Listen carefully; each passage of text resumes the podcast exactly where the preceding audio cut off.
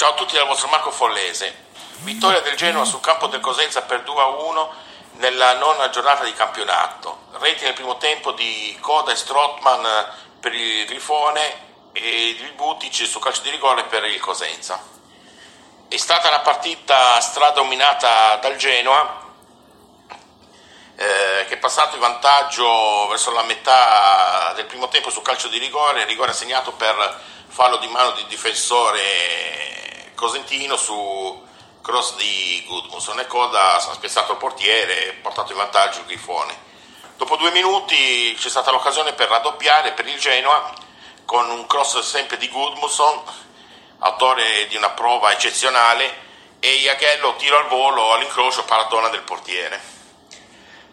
Dopo c'è stata l'espulsione di Bani per doppia munizione, un'espulsione eccessiva che ha lasciato in 10 il Grifone, ma un minuto dopo il Genoa ha raddoppiato con un grandissimo gol di Strottman che con un tiro al volo da fuori area l'ha messa all'angolino, Genoa 2-0.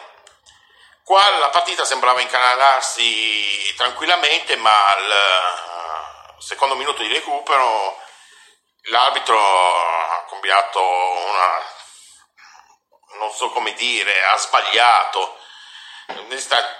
c'è stato un cross del eh, terzino del Cosenza, l'attaccante ha fatto sponda col braccio, Sabelli è arrivato per inviare eh, insieme a un altro terzino del Cosenza, c'è stato il contatto, l'arbitro ha dato fallo a favore del Genoa, giustamente perché il terzino del Cosenza è arrivato a gamba tesa, l'ha, l'ha beccato.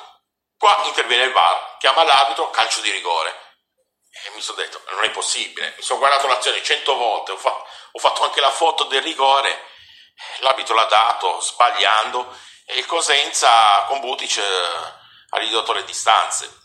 Nel secondo tempo ci si aspettava un forcing dei Consentini, essendo 10 contro 11, ma qua è stato bravo Blessing che ha tenuto i tre attaccanti davanti, Gudmusson, Aramu e Coda, ha sostituito Iaghello e ha fatto entrare un difensore Vogliacco, il Cosenza non ha fatto un tiro in porta, l'ha fatto uno, ma ha tirato dal limite dell'area, l'ha tirato nella bandierina, svircolato, mentre il Genoa ha avuto occasioni per, anche per andare sul 3 a 1.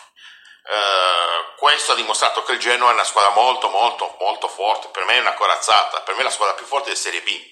9 partite, 18 punti, media 2 punti, eh, ha fatto 5 trasferte, 4 vittorie e una sconfitta con il Palermo, in casa si è fatto una vittoria con il Moda, ha pareggiato con Benevento, Parma e, e Cagliari, però queste tre partite ha creato tantissimo, strameritava la vittoria. Campionato ancora lungo, però i presupposti per fare bene ci sono tutti. Ora il Genoa si trova a un punto dalla Ternana capolista e sabato ci sarà il big match Ternana-Genoa a Terni, partita bellissima, il Genoa se la gioca perché è forte, la Ternana poi gioca un bel calcio con il mister Lucarelli, è una partita dove il Genoa può far male perché l'ho notato che il Genoa fa male quando le altre squadre giocano a calcio. A Cosenza ha messo un pullman il Cosenza davanti, non ha fatto niente ma anche le altre squadre che sono venute, il Cagliari, il Benevento, tutte arroccate dietro per andare in contropiede. Il Genoa si troverà bene anche perché c'è un Gudmusson eh, in forma eccezionale, sia agli uomini come Birilli. E vorrei menzionare, secondo me, il vero acquisto che, di quest'anno che è Strottman, che ha cambiato il centrocampo, ha cambiato la squadra totalmente, è un top player per la Serie B. Tre partite che gioca ad altissimi livelli, insostituibile, recupera palloni, al novantesimo lo si vede ancora correre, fa gioco perché ha un bel piede, infatti fa il regista, ruba palloni. E adesso vediamo come va sabato. Speriamo bene, con questa vi saluto e vi aspetto alla prossima. Ciao dal vostro Marco.